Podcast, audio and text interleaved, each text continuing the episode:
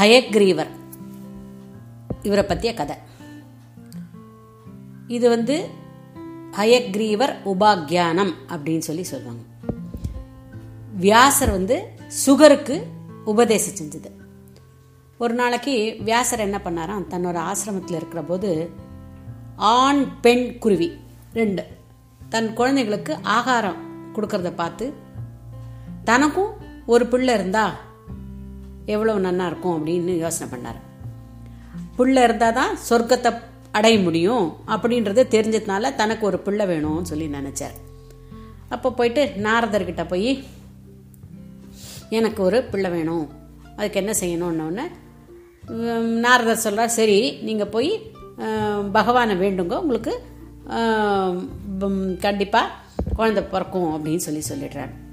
ஆனால் அரணிக்கட்டை எடுத்து கடையிறாங்க. கடைஞ்ச போது அதுலேருந்து வந்தவர் தான் சுகர். ஆண் பெண் உறவால வந்தவரில் சுகர். பகவான் விஷ்ணு என்ன பண்ணார்னா அசுரர்களோட பதினாறாயிரம் வருஷம் சண்டை போட்டார். சண்டை போட்டோடனே ரொம்ப கலப்பாக இருந்தது. அப்படியே படுத்துட்டு கண்ணை மூடி மயக்கடிச்சு விழுந்த மாதிரி பத்மாசனத்தில் புல் தரையில் அப்படியே படுத்துட்டார் ஆதிசேஷன் என்ற படுக்கையில் தான் எப்போவுமே படுப்பார் விஷ்ணு. ஆனால் அந்த ஆதிசேஷன் என்ற படுக்கையை இல்லாமல் அம்பில் நாணை சேர்த்து கட்டி அந்த அம்பை கழுத்துக்கிட்ட வச்சுட்டு அப்படியே தரையில் படுத்துட்டு இருந்தார். பிரம்மா என்ன பண்ணார்? விஷ்ணுவை எப்படியாவது எழுப்பணும்னு நினச்சிட்டு செல் அரிக்கிற பூச்சியை சிருஷ்டி பண்ணி விஷ்ணு கிட்ட அனுப்புகிறார் அந்த செல் பூச்சி என்ன பண்ணுறதுன்னா அந்த நாணை அறுத்துடுது. அறுத்த உடனே விஷ்ணுவோட தலை படுத்துட்டு இருந்தார் இல்லையா? பக்கத்தில் வச்சுட்டு இருந்தது அப்படியே அவரோட தலையும் வெட்டிடுச்சு. வெட்டின உடனே தலையும் துண்டா விழுந்துருச்சு. இந்த துண்டான தலை என்னாச்சு? மாயமா போயிடுது.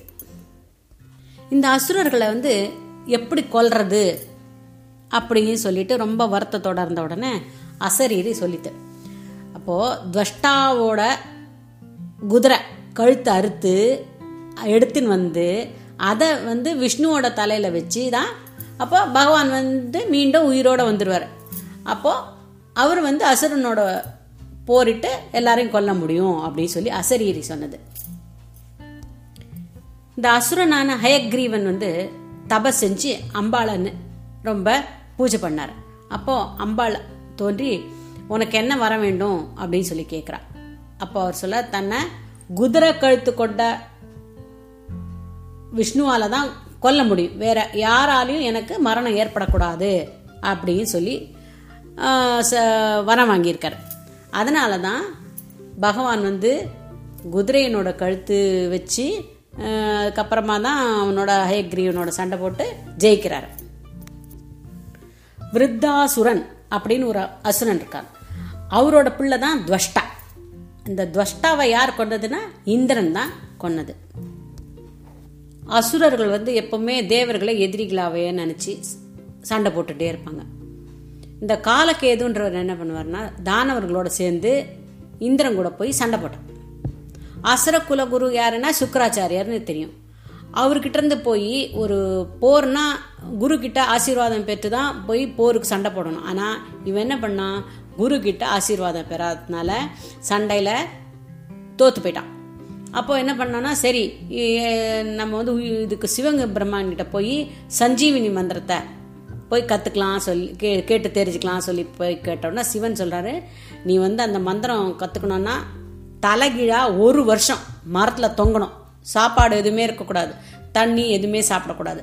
அப்படி இருக்கணும் சொன்னோடனே இந்த காலக்கேதுவும் அதே போல் போய் ஒரு வருஷம் தலைகீழாக மரத்தில் தொங்கி அந்த சஞ்சீவனி ம மந்திரம் கற்றுக்கிறதுக்கு தவம் செஞ்சான்.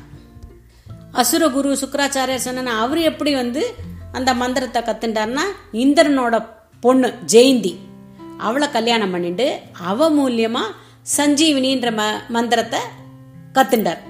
இந்த சஞ்சீவினி மந்திரம் கத்துண்டா நிறைய நாளைக்கு சாகாமல் இருக்கலாம். சாகாவரமான்றது அந்த சஞ்சீவினி மந்திரம்.